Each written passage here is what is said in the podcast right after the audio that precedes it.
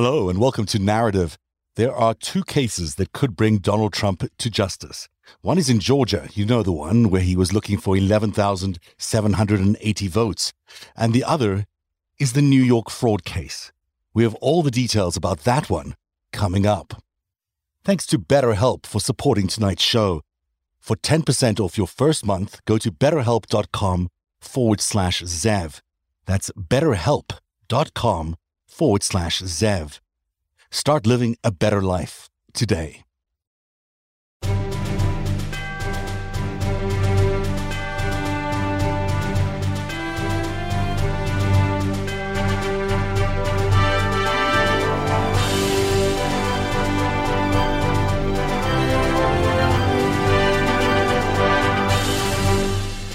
Hello, everybody. Welcome to a breaking news special event here on Narativ TV. It's good to be with you tonight as we cover a whole lot of breaking news with Joe Dempsey. Hi, Joe. How are you?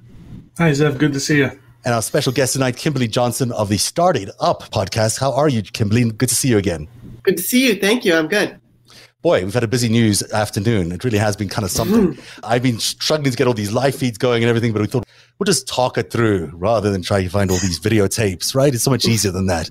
In reality, we've had some significant breaking news just in the last few minutes. The biggest news, I suppose, that happened in relation to the press conference that Joe Biden had revolves around uh, Ukraine and ostensibly allowing Putin to allow some sort of incursion into Ukraine. We'll clarify what he said in just a few minutes. But the other big news that just broke in the recent past involved uh, the Supreme Court. And I think, uh, Joe, you have a good understanding of what the Supreme Court is saying about the January 6th committee. I'm sorry to say, Zev, I actually hadn't seen that. I was ah, doing some okay. other things. Yeah, I'm sorry. I'll tell everyone then what is happening. So basically, um, the Supreme Court will not block the National Archives from turning over the Trump documents to the 1 6 committee. So this is a significant yeah. event because we've all been waiting for these documents to arrive today. And in fact, they should be arriving now at any time because there's really no reason why they should be held back any further. These are significant yeah. documents that involve Donald Trump's activities on January the 6th, you know, who he was talking to, what he was doing throughout the day, all that critical information. We'll now have that information direct from his documents. So that is coming out tonight. That is not going to make Donald Trump a very happy man tonight. I don't think so.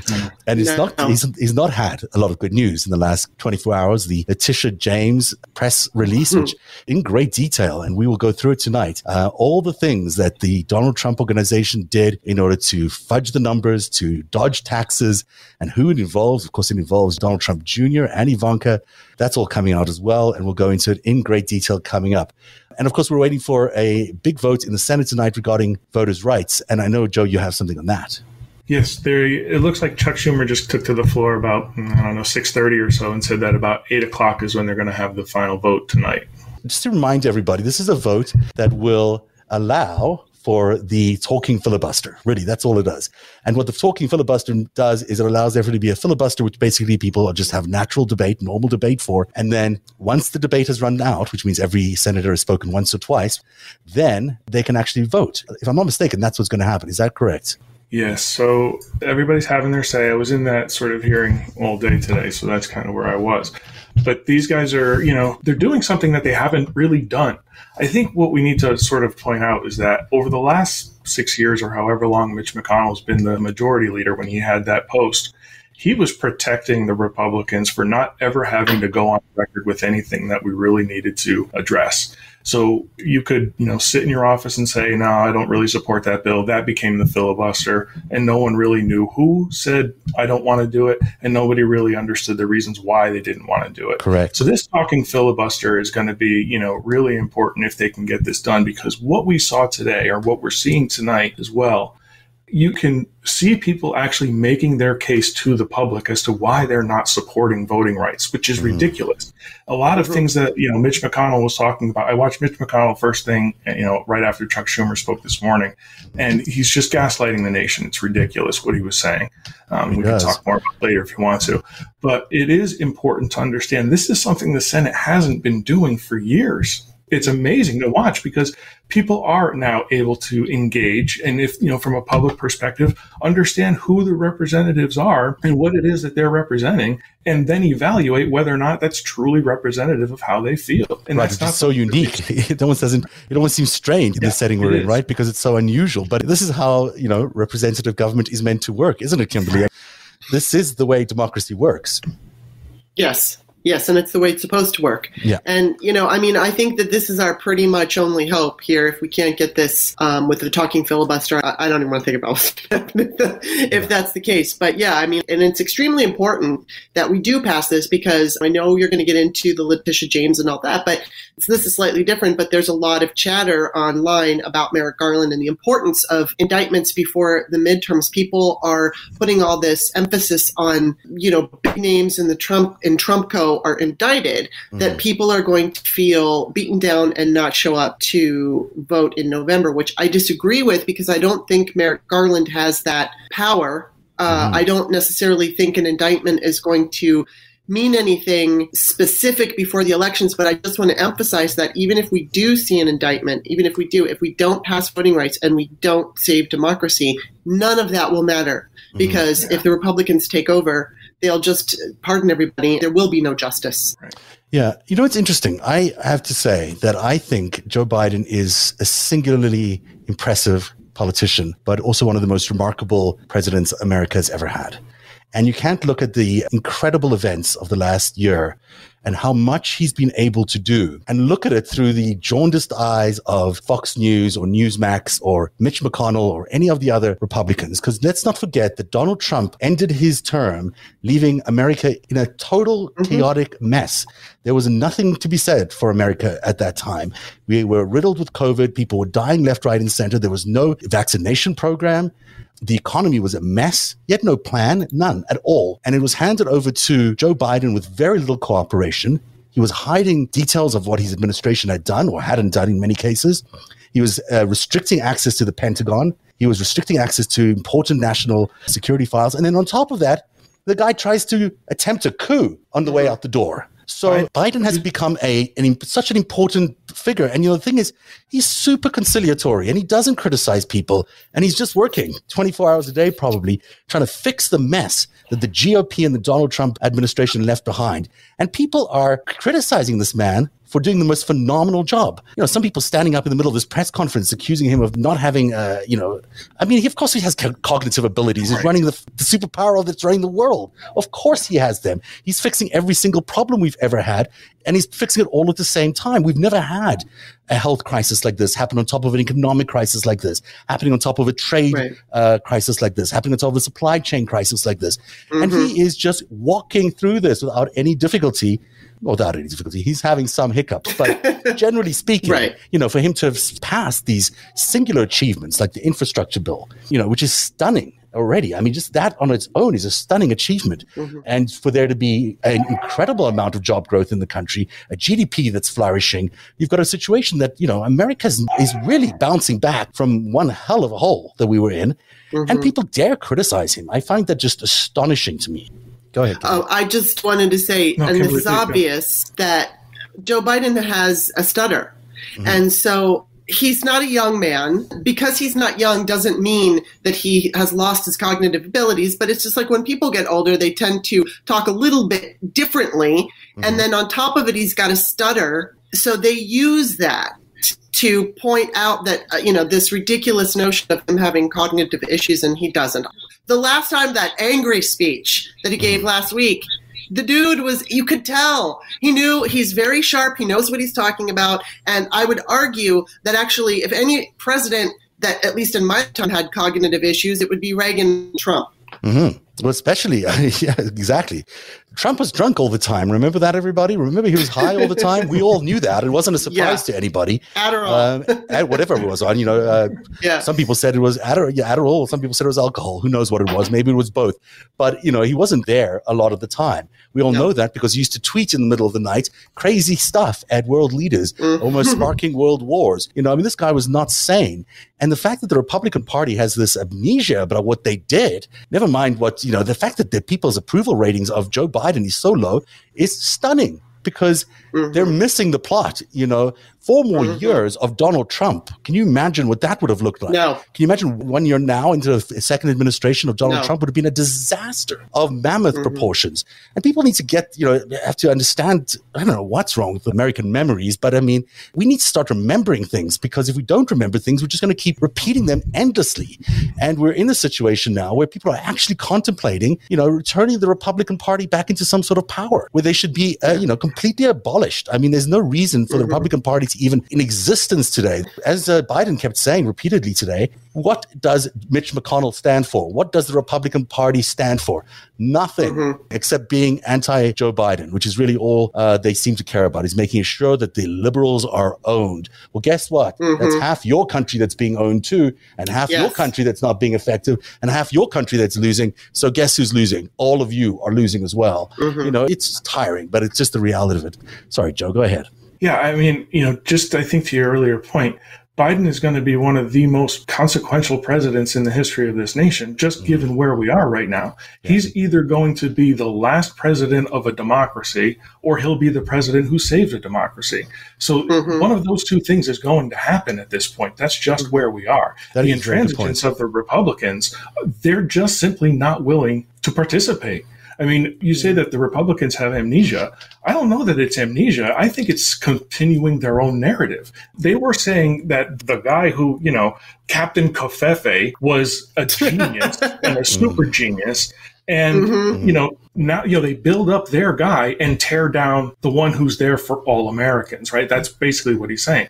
And the other thing that I took away from a lot of the speeches that are coming out of the Republican side this afternoon where you're not an American unless you're a Republican, and that's just wrong. Mm-hmm. It's just wrong. Mm-hmm. Absolutely. I think what you're saying there about the ecosystem is so true. I think the problem with America is the news networks. You know, you look at Fox News, which is, you know, borderline fiction. I mean, sort of validated. No, it sometimes, is, It's straight up lies. It's, it's propaganda it's and lies. It's not true. yeah. Nine times out of ten, you turn there, and you think, well, that's really interesting. You know, it's a take on the news, but it's certainly not the news. It's not a factual right. take on the news. Then it goes from there. It gets much worse. You got Newsmax right next to it, which is, oh, you know, yeah. pretty cuckoo like pretty out there. Mm-hmm. OAN, which has now been taken off DirecTV, which is owned by the Moonies, and is even more insane. I mean, is the people they actually run the conspiracy theories that they then cover. That's how we've gotten to in the American system. Yeah. And frankly, CNN is no better than oh, Fox because they just start gaslighting everybody every day. I mean, that sort of seems to be their mission is to gaslight the entire country. So you're left with MSNBC, just, you know, sort of responsible, but it's also, you know, a certain point of view. There is no news in this country that is actually the news. It, everyone's got a pointed opinion. And what you're getting is that no nobody is actually is seeing the real truth. The truth is things are going really well. The reality of it is we are kicking COVID because Omicron is going to give us a large amount of herd immunity, even if it's not total. But the reality of it is we've got the pill that's coming along that's going to make it much easier to treat the COVID that we do have. It doesn't necessarily go away, but it's going to be a much easier thing to deal with. You know, China, by the way, which used to have no COVID, by the way, miraculously, how is it possible that a country like mm-hmm. China, which originated COVID, how is it possible that they have no COVID there?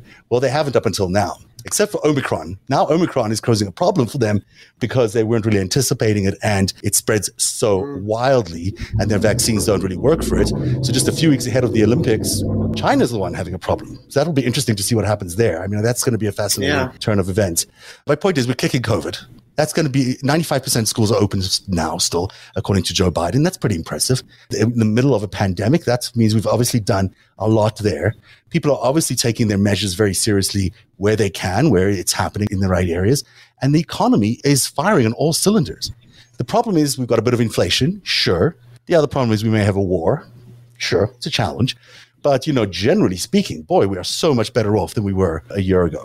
Well, that seems to be the case. We have a Republican administration in for X amount of time, one or two terms, and the economy goes to crap, and then the Democrats have to come and fix this. And, you know, I posted on Twitter a while back something about how we need to get uh, the Voting Rights Acts passed.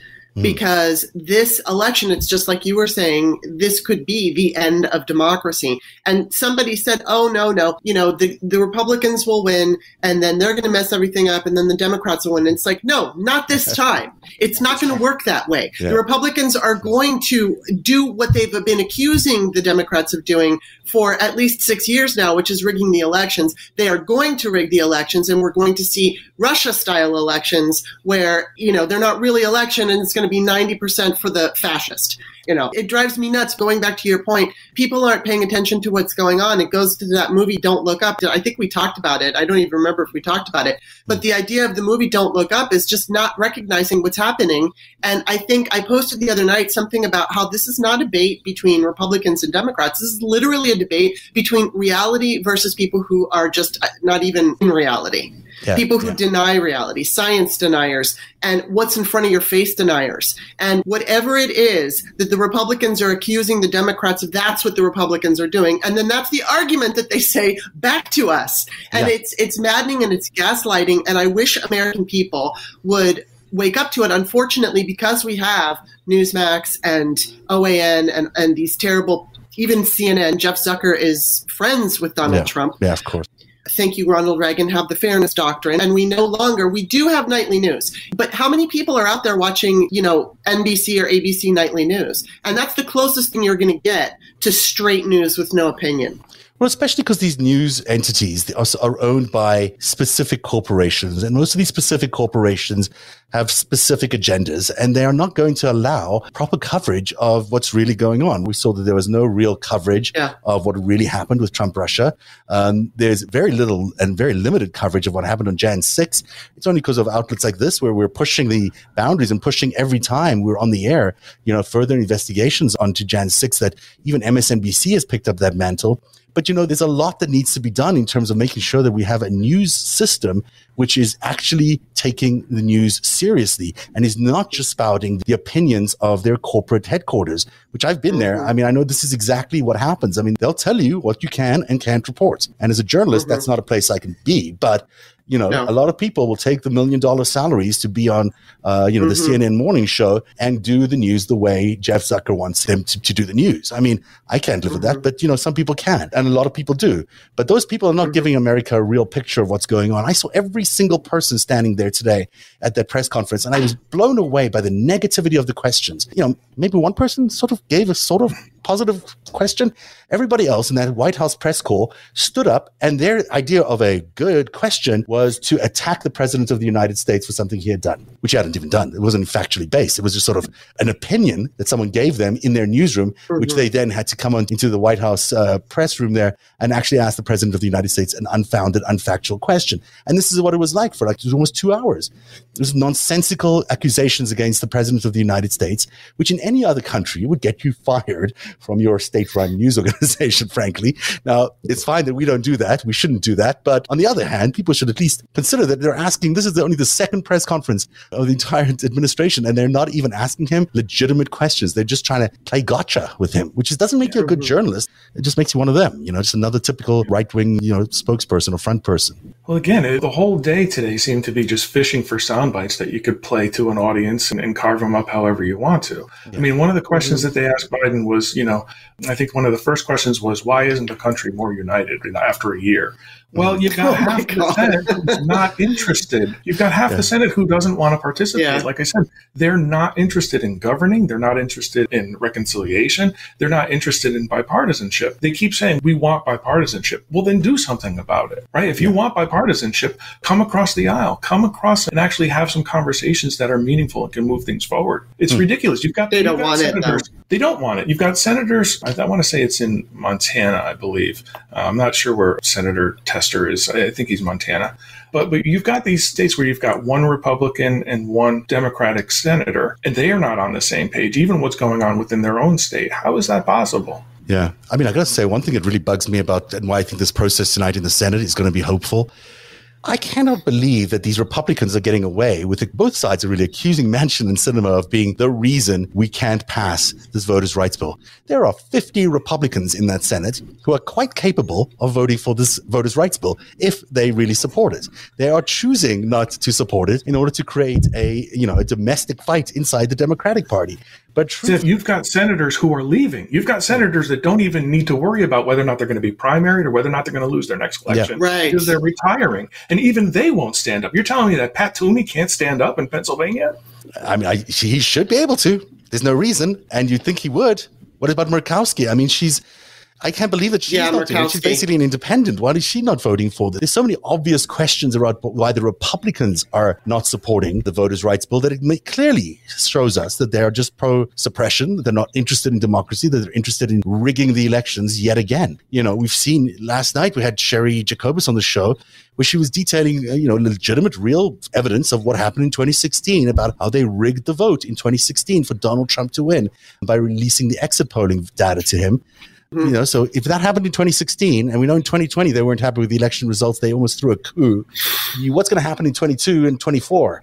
Because it's not going to get better. I mean, you know, we're we're heading down a direction which is not good, and this party is not interested in democracy. It's not interested in helping people vote. It's not interested in that. It's interested in getting power and rigging the elections, which is what they intend to do right. going forward. We need to start you know, talking think, about this as a fascist takeover because that's what this is. We are yes. in the midst of a fascist takeover. They are doing this at the local level, they're doing it at the state level because what they're going to be able to point to is that they are actually following the laws. Mm-hmm. Well, the laws themselves are corrupt. The laws mm-hmm. themselves mm-hmm. are not democratically installed. They're not really right. what the people are looking for. It's what the fascists are looking for and what they're setting up so mm-hmm. that they can point to later to say, we followed the laws. Listen, apartheid was also based right. on rules and laws, but they were not, you know, right. ethically sound or morally sound, and they ended up causing a lot of pain and hurt. Are the Trumps heading to jail? We'll have much more on that New York fraud case coming up. Wouldn't life be better if you knew you had a therapist you could message at any time? A therapist available to you at the end of your phone? A therapist to help you with any issue from your relationships to your family to anger and grief or even self esteem? BetterHelp is the world's largest therapy platform, making professional therapy accessible, affordable, and convenient. When you join BetterHelp, you'll be assigned your own licensed professional therapist in under 48 hours. Your sessions with your trusted therapist take place in a safe and private online environment. You don't need to drive anywhere or sit in an uncomfortable waiting room, and no one but you and your therapist needs to know. BetterHelp is committed to facilitating great therapeutic matches. So if you don't like your counselor, no problem. It's free and easy to switch counselors if needed. BetterHelp is more affordable than traditional offline counseling, and financial aid is also available. Anything you share is confidential. BetterHelp is convenient, professional, and affordable. Start living a happier life today. Get 10% off your first month at betterhelp.com forward slash Zev join over 1 million people who have taken charge of their mental health. That's BetterHelp, B-E-T-T-E-R, help, H-E-L-P dot com slash Zev for 10% off your first month. Thank you, BetterHelp. Regarding the manchin and sinema argument, and there's actually a few more Democrats that they're just, we don't hear about them as much. manchin and sinema are getting all the attention, and mm-hmm. I can't name off the ones, but there are a few Democrats that are afraid to mess with the filibuster or abolish it. But I think that the reason why everybody we it's like Joe said, they're attempting a fascist takeover, and so people are not even considering uh, Republicans. I mean, Lisa Murkowski, I agree with you. I think that she should step up, but then we don't know. Every time somebody goes against Trump in the Republican Party, they experience some kind of trouble whether it's death threats to their family. So this is, you know, partially it's an autocracy in that we have some people legislating as if it were one, and then we have this strong man who is the leader of the Republican Party at this point, and who he is an autocrat. Yeah, he holds no office, but he holds power over the party. Mm. And, you know, I mean, there could be an argument made that the Republican Party wants to kind of like let go of him, but they're stuck they're with not. him. They're not trying you know, to get this, rid of They're not. Well, I think some it. don't. They love I mean, the I checks. I, well, you know what? I, I, think they love what he gives them, but mm. they don't like him, and they're afraid of him. I mean, I think we saw Nikki Haley last year talking about having cognitive tests for presidents mm. and then show your taxes. It's my opinion that the reason she said that is because cognitive she could throw in there because everybody's saying it about Biden. So it's like, mm. okay, that gives her cover to throw cognitive, but really it's for Donald Trump because mm. he's an idiot and he's a savvy guy and he knows what he's doing. But then the tax thing, Joe Biden already offered his taxes up. Uh, Donald Trump refused to do it. And I think that the Republicans would be much happier at this point rid of Trump and go in their own fascist direction. He the gates for them. But Joe Walsh, who is a Republican or he's an independent now, says tons of people in the Republican Party hate Donald Trump, but they won't say it out loud because they're too afraid. Well, the, the problem is, is that you got DeSantis in the wings over there. Yes. Who's far yeah. more scary, in my He's opinion, worse. because yeah. he is smart enough to execute fascism without getting, you know, yes. too caught up in the weed and getting lost in, uh, into the way that Donald Trump did. But, you know, his proposal yesterday to cut the number of congressional districts that have black majorities in half in Florida right. is straight up apartheid. I mean, there's no other way mm-hmm. to describe it. Mm-hmm. And so, you know, you're going to take away rights of black people to vote in the 2022. Is that what you're really going to do in America? That is what the Republican Party is attempting to do. Let's get to the yes. uh, people are, are, commenting online. Let's get their comments in. It's at narativ.org forward slash TV. When I was a kid, I thought generally that R&Ds wanted the same thing for people, but the methods to get there were different. That is not the case now. Republicans don't care about the average person. That it could not be any truer than it is right now. Yeah, Any of you want to sound off on that? That's really interesting. Any comments on that? Go ahead, Joe. They're at a zero sum game at this mm-hmm. point, right? They just mm-hmm. want to win at any cost because they want the power and they want the money, and that's all they want. They don't want to yeah. govern; they want to rule. Uh, David yes. says, "If DeSantis becomes POTUS, I'm going underground."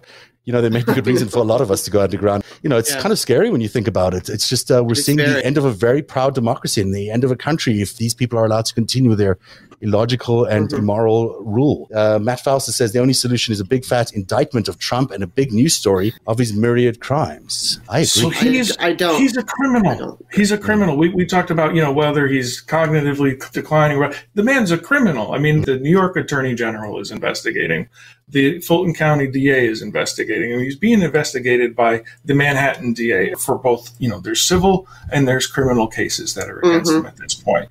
And I think, you know, we talk about it later, but Letitia James said in her document that it's pretty common for civil and criminal cases to move in mm-hmm. parallel. So mm-hmm. the fact that she even said that tells us there's a criminal case you know, there is a criminal there case. and criminal. I, I, think, you know, it's the, if there's a reason Donald Trump is not sleeping well tonight, it's because of Letitia James. I mean, there's just a lot of news going on there. And I want to get into that story as well, but let me just take a couple more comments. Well, Maybe I'd like I'll, to just say yeah, about the comment yeah, about the, I think we will see indictments as I said earlier, I don't think it's going to answer all the questions or be the savior for 2022.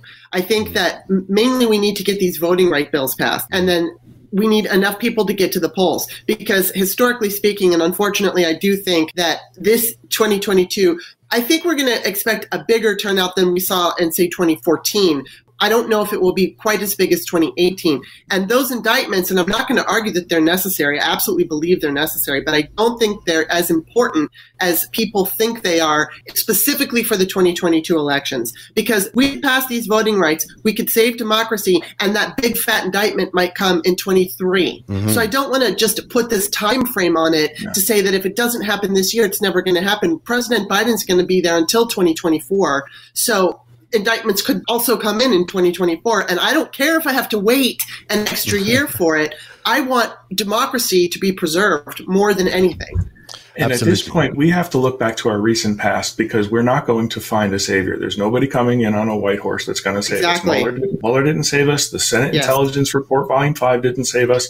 Nobody's going to save us but us. We mm-hmm. have mm-hmm. to vote. It's that simple. Yes. If we grow the majority in the Senate because yes. we went and we voted, we are the people mm-hmm. who are going to preserve democracy. It is only going to be up to us. If tonight fails and we don't get a talking filibuster and then, you know, they don't pass voting rights, the fact is they're leaving it again up to us. They're abdicating that mm-hmm. responsibility back to the people. And the people are going to have to pick up that mantle and we are going to have to vote like we have never voted before. Yeah, but we shouldn't have to do that yeah. to your point. I mean, the reality right. of it is we should be protecting people's no. rights to vote. I That's still right. believe, and I don't care how many strategists want to tell me otherwise, that the Republicans are going to win in November. I don't believe that they will win the House in November. I just can't believe it because it just defies logic, in my opinion. Even though I've seen the numbers, I've seen the districts. I don't right. think I just don't even want to hear about the poll numbers. Yeah, no. I don't believe it. Yeah, exactly. poll numbers are very wrong these days. By the way, some other things that Joe Biden said today that I, he said about COVID, the job is not yet done. I thought that was a good positioning.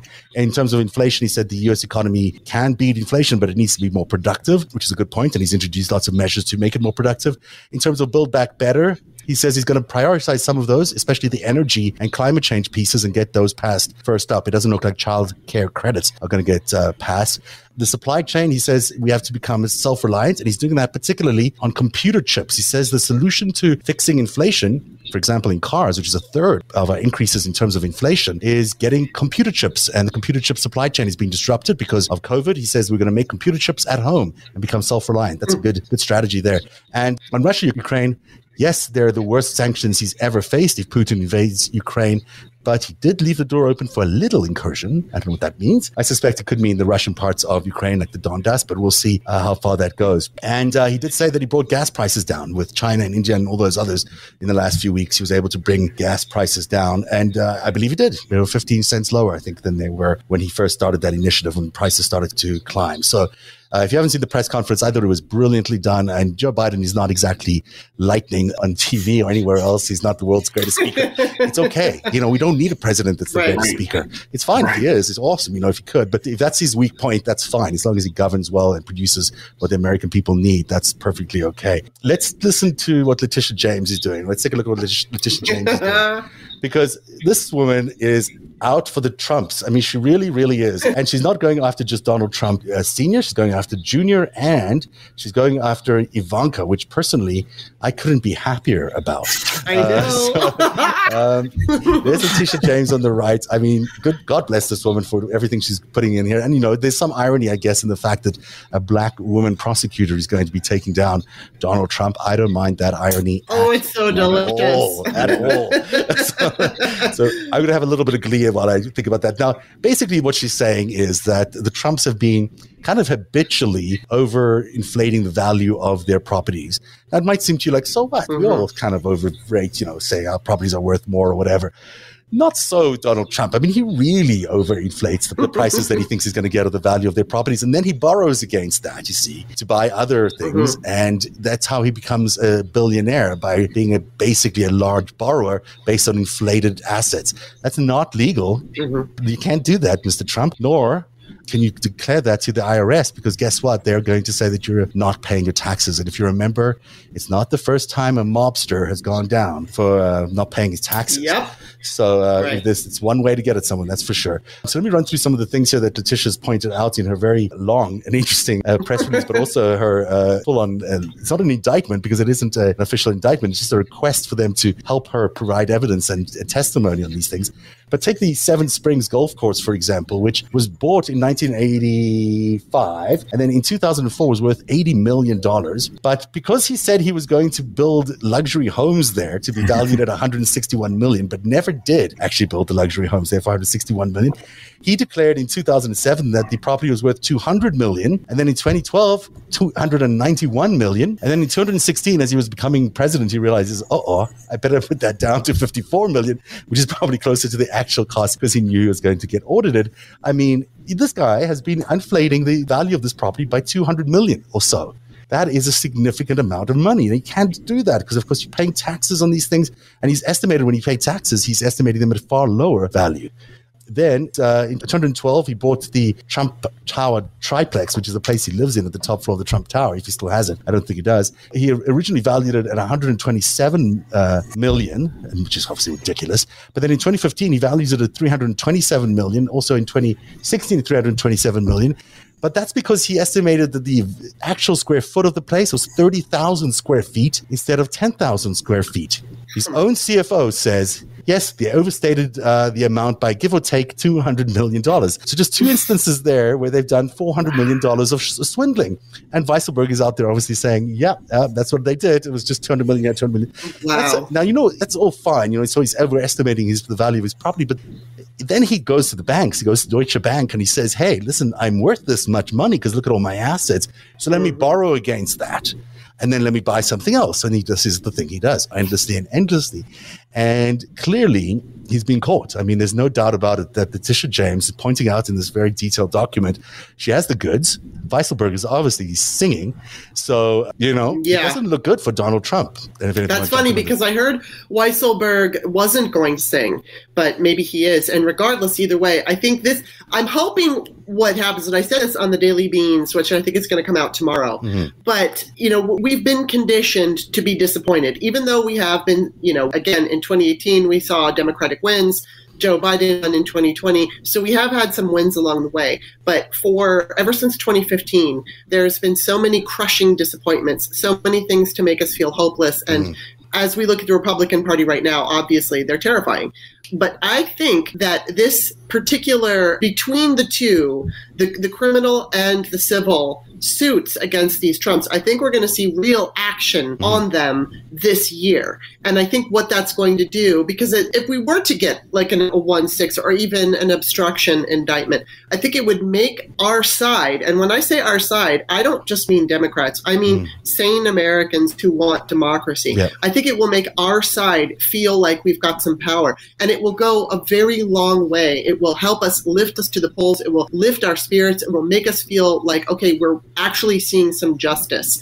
And, you know, I think we're absolutely going to see something coming out of New York. There's a decent, I think, possibility that something maybe with the Georgia lawsuit. Yeah. I don't know about that. With Letitia James, we know that she's serious and she does not mess around. So I, yeah. I do think it's going to give us hope. Now, she's the attorney general. She does civil lawsuits in New York, but she's working with a DA who's new. You know, Cyrus Vance he's no longer there, and I forget the guy's something or other. I can't remember, but uh, yeah, the new guy. Remember. They're working together to do this, and he was elected primarily to get Trump. So is she, frankly. Right. So you know, yeah, I think it's not looking good for them in New York, and I think that the one reason yeah. that they've been escaping prosecution in the federal courts is because of him being a confidential informant. And I've said this repeatedly, and some people disagree, but I, you know, if we're not seeing any signs that there's an investigation around Jan 6, there probably is no investigation around Jan 6. I mean, I hear everybody that says, well, they must be, they must be, they must be. But we're not seeing any of it. Like there's nothing. There is there is evidence that there's an investigation at DOJ because we did see the indictment of Stewart Rhodes. That does provide us with some evidence. But not of Donald Trump. I'm saying not, there's definitely an investigation. That, that, that's important but not, not, not Donald, Donald, Trump. Trump. Yeah, no, I'm saying Donald Trump I think specifically. That the I think everyone else, the, the, fair the investigation, but that investigation will lead us to Donald Trump. I think if we continue to follow where the planners are going, that will lead us into the inner circle. The fact that, you know, think of the January 6th committee as the civil portion. And if we say the DOJ is the criminal portion, just like at the uh, New York Attorney General's office, just like they said, we've got civil and criminal running parallel. So I can't imagine that Merrick Garland is not doing anything. 100% agree with you that they're going, that that's what the intention is to investigate the whole thing. I just don't think because he really is a confidential informant of the FBI and because we have that system, they are not in a position to really go after him. And I don't know whether he helped them as president. Maybe he helped them while he was president. Who knows? He probably has immunity on a federal level, or there would be a greater indication that the people around him are being investigated by the DOJ, but we're not seeing that. And the DOJ is stopping at Stewart Rhodes. You know, it's probably maybe it'll get to Flynn, maybe it'll get to uh, to Roger Stone. I just don't see it all the way up to even you know Kimberly Foyle. Who knows? Maybe that's a possibility, but I don't see it going all the way to the Trump family, and that's why I think there is so much pressure, and not even pressure. That's maybe why there is such a setup for Letitia James in New York to do what she's doing. You know, I mean, I think she's the one who's going to go after Donald Trump because she can, because she's in a state. So I don't disagree with you. Uh, of course, there's it's clear for you know we've spent many hours in the show investigating. It's pretty obvious that Donald Trump orchestrated the Jan 6 attempted coup and he did it for months ahead of time. And we all know that, you know, and he did it with his uh, incredibly large group of crazy people that he, he wanders around with. That's pretty obvious. But you know, will they will he get indicted for that at the DOJ? I don't think we know. My bet is that he won't, but who knows? Uh, I'll be open to be wrong on that. Should we look at some other things that he did? Let's see what other uh, overestimates uh, Mr. Trump is said to have done because it's kind of fun. Here is the Trump golf course in Aberdeen, Scotland, which he bought in uh, was it 2006? Is that what it says there? 12.6 million. What a good deal he got for that. And somehow he assumed that they were going to be able to build 2,500 luxury homes there. Of course, it's not actually zoned for 2,500 luxury homes. It's only approved for 1,500 apartments, small apartments.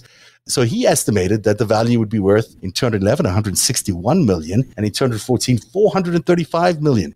The 161 wow. million, I think, came from Forbes magazine, which wasn't even a real evaluation of the property. In 2014, he based it on the building of these luxury homes, which he cannot build. So another lie in terms of what he's worth. He's basically broke by all accounts. I mean, if you look at what he's this other thing that they say here that he's got seven Trump branded golf courses between 2013 and 2014. He estimated a 30% premium on those assets because he said they used his brand. Huh? And then between 2015 and 2020, it was just a 15% premium. But he's basically just marking up the value of his properties just because they aren't called Trump. Maybe, maybe some value there, but I don't know. And then there's this, the Trump Park Avenue he says he's worth 311 million in 2011. It is worth potentially 311 million, but uh, 293 million of that is unsold apartments which he owns in that apartment in that building. so it's not actually worth 300 million. If he sells those, it's worth 300 million. You know, and he landed up downgrading some of the value there. But it's interesting that even Ivanka has an 8.5 million dollar to option to buy her apartment which she rents in the Trump Park Avenue and on paper, that's valued at $25 million. So even she is aware of this uh, little scheme that he's running, and she's part of the scheme, which I'm sure the attorney general must know and think about a lot. Finally, 40 Wall Street bought for 601 million in uh, 2010.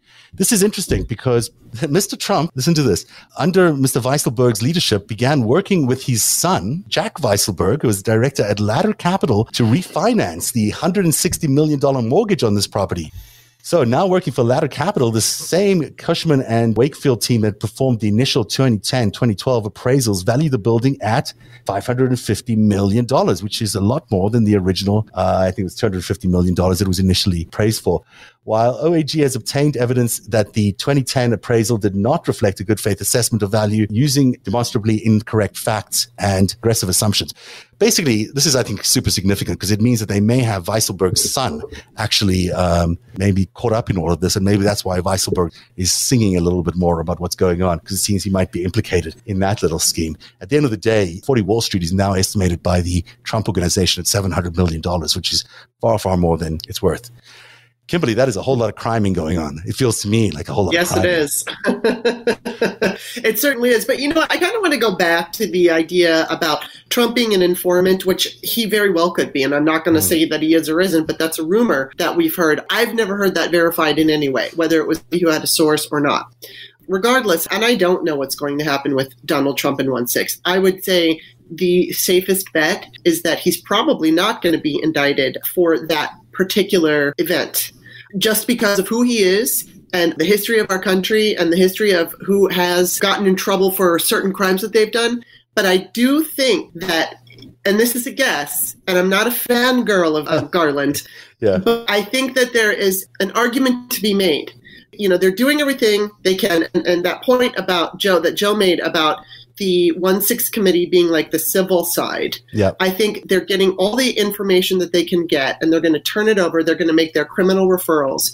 And it was like a friend of mine was asking me, like, why isn't anything happening to Trump right now? And she doesn't understand any of it. No, she doesn't follow politics. Yeah. So I was trying to tell her, you know, that look, in order to take this, obviously they would, you know, they would have to have a grand jury and then they'd have to have an indictment because they'd have to feel like it would be 100%. But I think that when it comes to a former president, no matter who it is, they have to be so very careful. And I'm not talking about any kind of violent retaliation from the other side. If they screw this up, it will be so monumentally bad for everybody.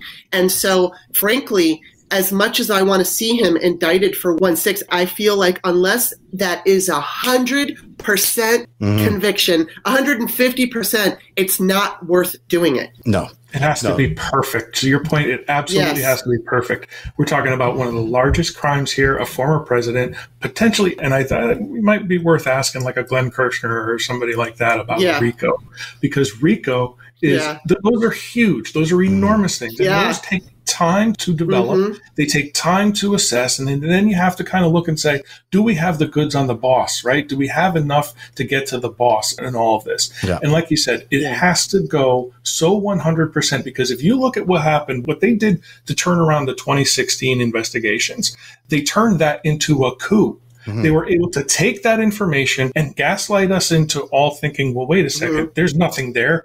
Mueller said there was not, Barr said there was nothing there. So there was nothing there. Well, wait a second. There was right. a lot there. And yeah. I think if mm-hmm. you miss, right, if you go after the president and miss, then, like you said, they're going to take that and say, Do you see what the Democrats try to do? They will take mm-hmm. this witch hunt to the next level. You're 100% correct. we can't do. And look, I don't think it's a good idea to go after presidents for political crimes anyhow, generally speaking. I mean, it was clearly, he was very guilty and we should definitely prosecute if there's 100% proof of that. But it's difficult, right? It's politics. It gets complicated. Yeah. One side starts doing it, the other side does it. It's a nightmare.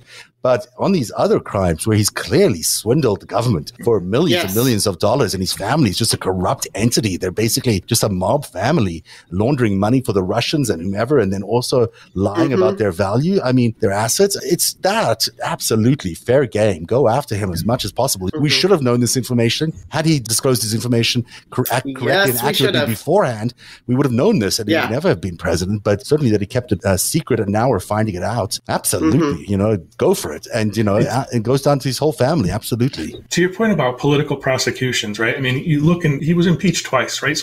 Yeah. And to Kimberly, your earlier point about, you know, the Republicans had their chances to get rid of him for good. They could have mm-hmm. convicted him on either one yeah, of those impeachments. True. So yeah. they had their opportunity to get rid of him for good and they didn't. That's true. But what's very interesting is in Georgia, what Fani Willis has is a very interesting case because election fraud is a crime, but it's also mm-hmm. political. He was politically mm-hmm. trying to retain power, mm-hmm. but committing a crime in attempting to do so. So now you have this convergence of is it really political or is it a crime? So if there are election fraud laws that are on the books in Georgia, then he has to be prosecuted for those because he can't be impeached oh. for them. He's mm-hmm. not the president. Yeah, I think Florida right. may be a different case. I think it might be a clearer case. I think the problem with Jan 6 is it's going to come down to what he said, you know, and what he said, he said. And it's going to end up being very, very confounding yeah. and confusing unless there's actual tapes.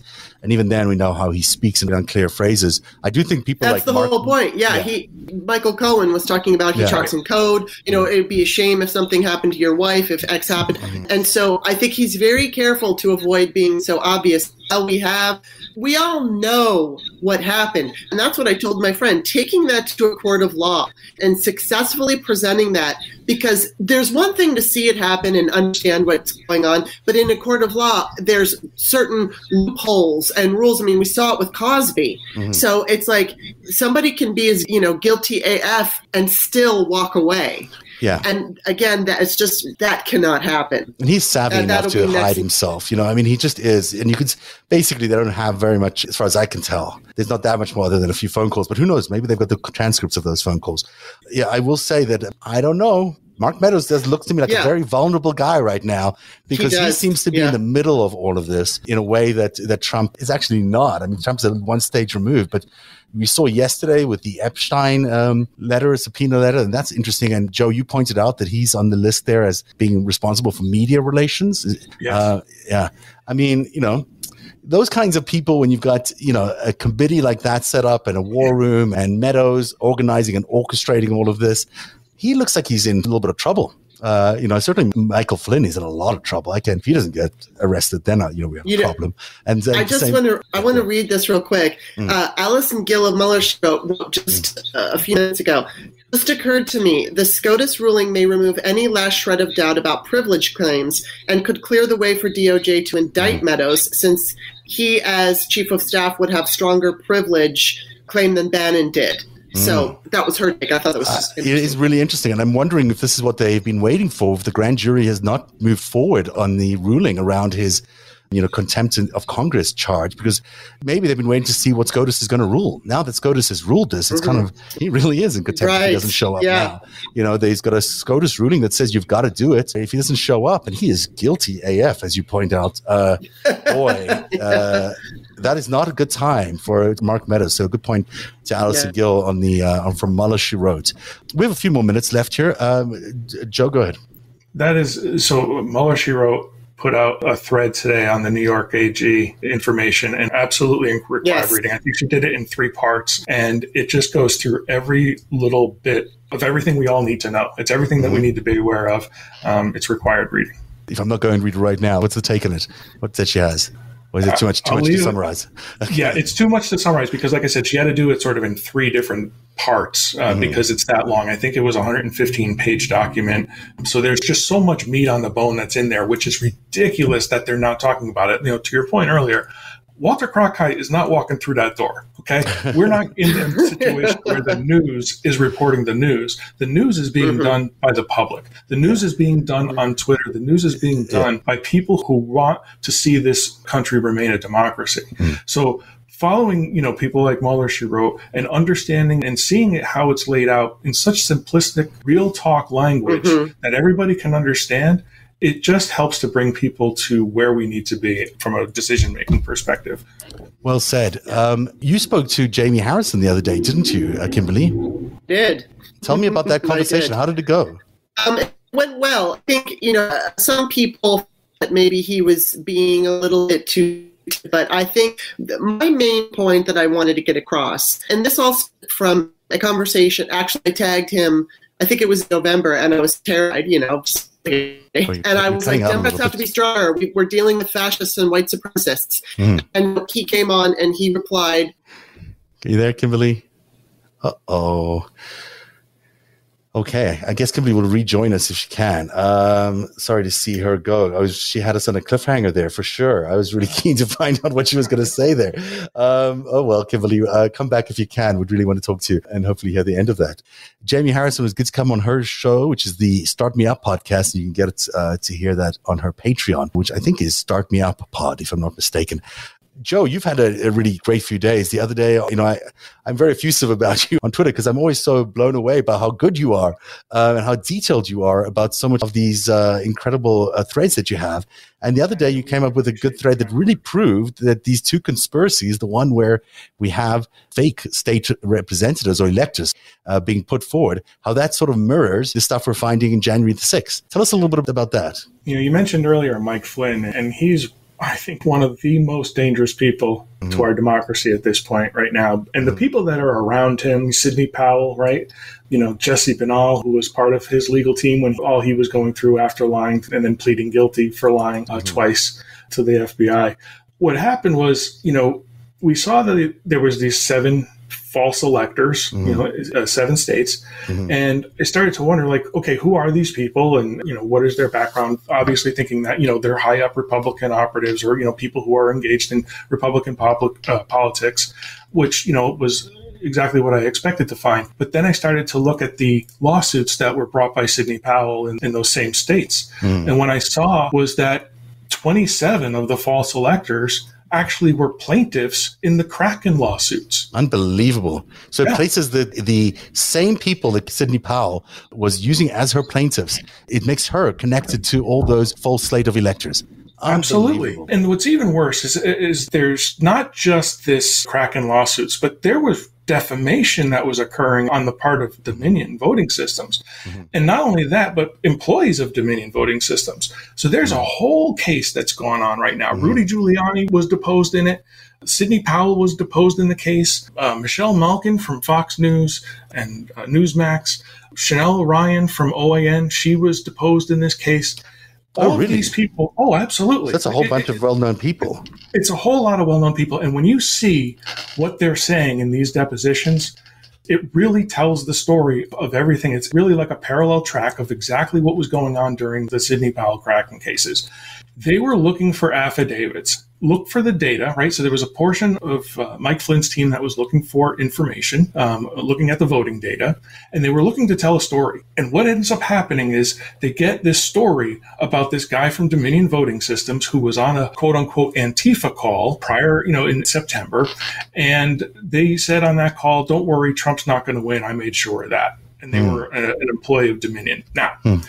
whether or not that's true is still yet to be determined. This is what's happening. But right now, there's a case about the person who was on that call. His name is Eric Coomer. Mm-hmm. And that person is suing Donald Trump and Rudy Giuliani and Sidney Powell and all these others for defamation because of the lies that were told about the election itself, mm. saying that it was really him you know, was the main culprit to, to as to why these right. voting machines and why everything was wrong. He's suing them. He's suing them. Yeah, that makes sense. Yeah, correct for defamation. That's where the billion dollar lawsuits come in, right? And that's where Fox right. News could also be in real trouble as well. Right. Well, uh, I will say that they will be in real trouble if what's going on in these depositions are accurate.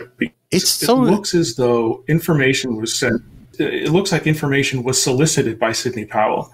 Sidney Powell says, I want to get, there's a specific uh, affidavit that she was interested in getting, and it was based mm-hmm. on who was on that phone call and they want that information. That information then became that affidavit became the cornerstone of these Kraken lawsuits. Mm-hmm. So the big lie is predicated on what potentially could be a little lie as to whether or not this call a even you know had this person on it and whether or not that person you know had anything mm. to do with the voting machines. Wow, that's going to be really interesting. Look, I think that it's high time that the Fox News ecosystem, the Newsmax ecosystem, even Facebook, there are too many instruments of propaganda and disinformation in America that are changing the American landscape for the worse and certainly poisoning our political system.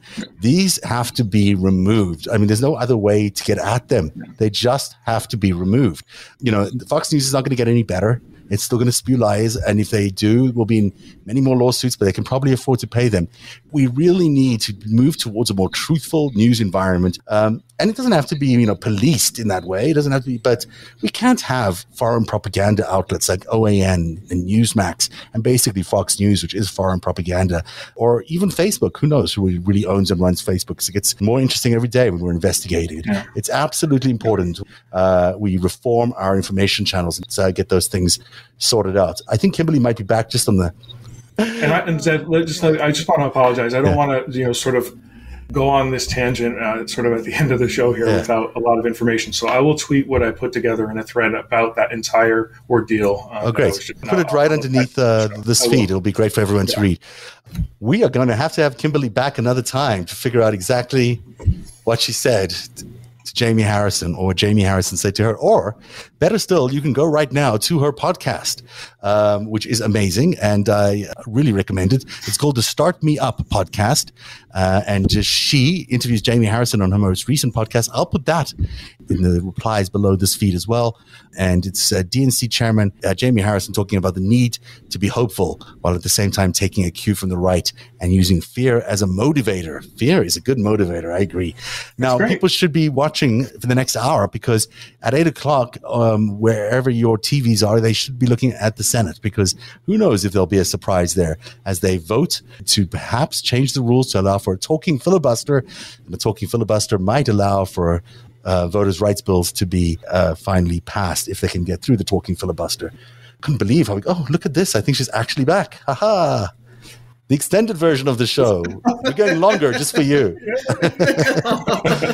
I mean, I was so frustrating. I know for us too, because we really want to hear what Jamie Harrison I, said to you. Okay, well, basically, the thing I wanted to be very clear is that in 2008, I was following politics, but I wasn't a junkie. And what made me a political junkie was not Barack and you know, the way that he could give a speech. He was such a wonderful orator. He was great, and he had my vote. But the person, the thing that made me a political junkie was Sarah, and it's because she scared me and she woke me up to, oh my God, you know, we've I've got to pay attention, closer attention to this. Mm. Um, James utilizing like fear as a motivator. So yes, we have to inspire. We have to make Democrats feel emotional, but telling us what we're going to give us or what they have given us, while extremely important, is not going to send us to the polls. Like if we remind you you're going to lose your Medicare. You're going to lose your Social Security. You're going to lose a right to a free abortion. You're going to lose your right to reproductive freedom. Make sure people understand what they're going to lose. Absolutely. Just think about Trump 2.0 oh, or my Wi-Fi. DeSantis or whatever. Is that going to continue? oh, my Wi-Fi is going to be my new curse. Um, so yeah, but I mean, think about what would Trump administration, another Trump administration would look like. We got all that, Kimberly, which is good. I'm now going to really say goodbye because this is moving from artisanal to kind of just uh, um, satirical. But I'm going to uh, play the outro here. I'm going to say goodnight to everybody. Thank you, Kimberly Johnson at Author Kimberly and also our podcast, the Start Me Up podcast. And Joe Dempsey from uh, Twitter at Dempsey2 is where you can follow him. And we'll post all the relevant stuff just below this feed on Twitter. Thank you very much for being here tonight. We'll see you again on Friday for the after show. Have a good night, everybody. Narativ is made possible by viewers like you. Join today and support truly independent journalism at patreon.com forward slash narativ. That's patreon.com forward slash narativ.